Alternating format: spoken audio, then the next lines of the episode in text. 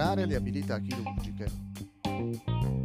La sezione Medical News del Journal of American Medical Association, JAMA, riporta un approfondimento sul sangue artificiale Fluosoltia sviluppato in Giappone poco più di 40 anni fa.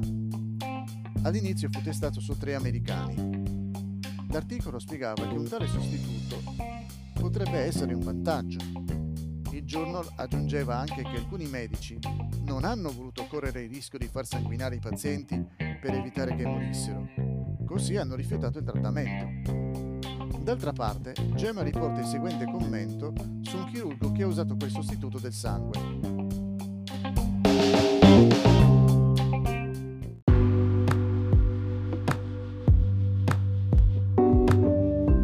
Nel corso degli anni, il chirurgo californiano Ron Lipin ha eseguito interventi chirurgici senza sangue su migliaia di pazienti, spesso usando l'elettrocauterizzazione per ridurre al minimo il sanguinamento solo tre di questi pazienti sono morti. Anche senza il fluosol, dice Lapin, tendiamo a trasfondere un po' troppo in questo paese. Lavorare senza sangue è un'abilità tecnica che chiunque può imparare.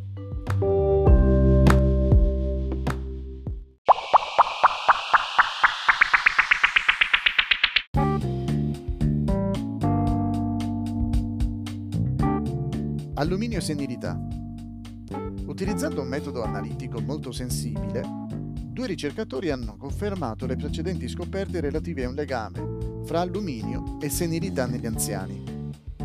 Un articolo della rivista Science News dice che, servendosi sia della microspia elettronica a scansione che della spettrometria a raggi X, hanno rilevato un sacco di alluminio nei neuroni contenenti grovigli neurofibrillari nei cervelli degli anziani. La rivista aggiunge che l'alluminio è stato introdotto nelle nostre vite attraverso vari prodotti industriali, aeroplani, autobus, camion, finestre, coperture, fogli, utensili da cucina, eccetera.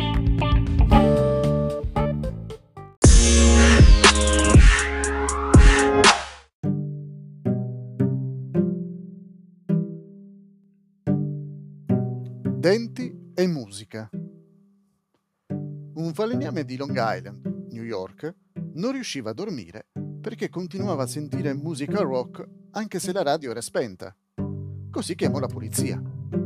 Il poliziotto incaricato delle indagini notò un debole rumore proveniente dalla testa del denunciante. Scoprì che, coprendo un orecchio di quest'uomo, si poteva ascoltare chiaramente della musica.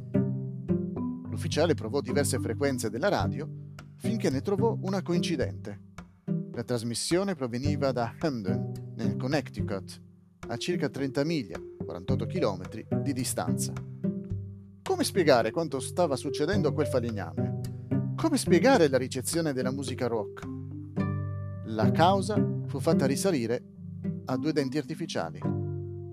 Sembra che il metallo dei denti fungesse da ricevitore radio, mentre la mascella del falegname amplificava la musica direttamente al suo orecchio.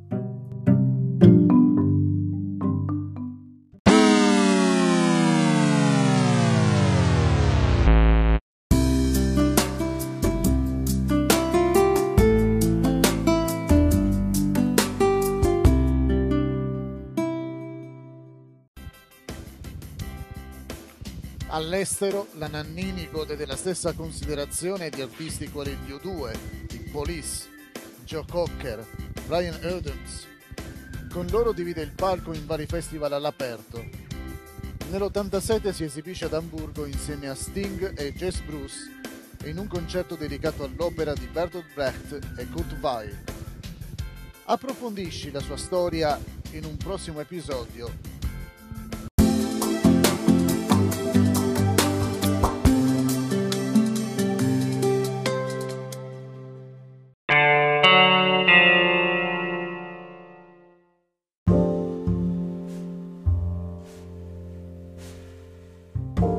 Terapie con lamine d'oro. La dottoressa Naomi Kanoff, dermatologa di Washington che insegna alla Georgetown University Medical School, crede da diverso tempo che le lamine d'oro siano efficaci nel trattamento delle ulcere cutanee ostinate. Ha pubblicato diversi studi che dimostrerebbero un certo successo con la terapia delle lamine d'oro. La lamina d'oro, ottenuta presso negozi di articoli d'arte, viene prima sterilizzata in un'autoclave. Viene quindi tagliata a pezzi e modellata sulla ferita. Nel frattempo, il medico pulisce l'ulcera, che viene purificata con alcol. La lamina d'oro diventa quindi l'unica medicazione e può essere cambiata ogni 5-7 giorni.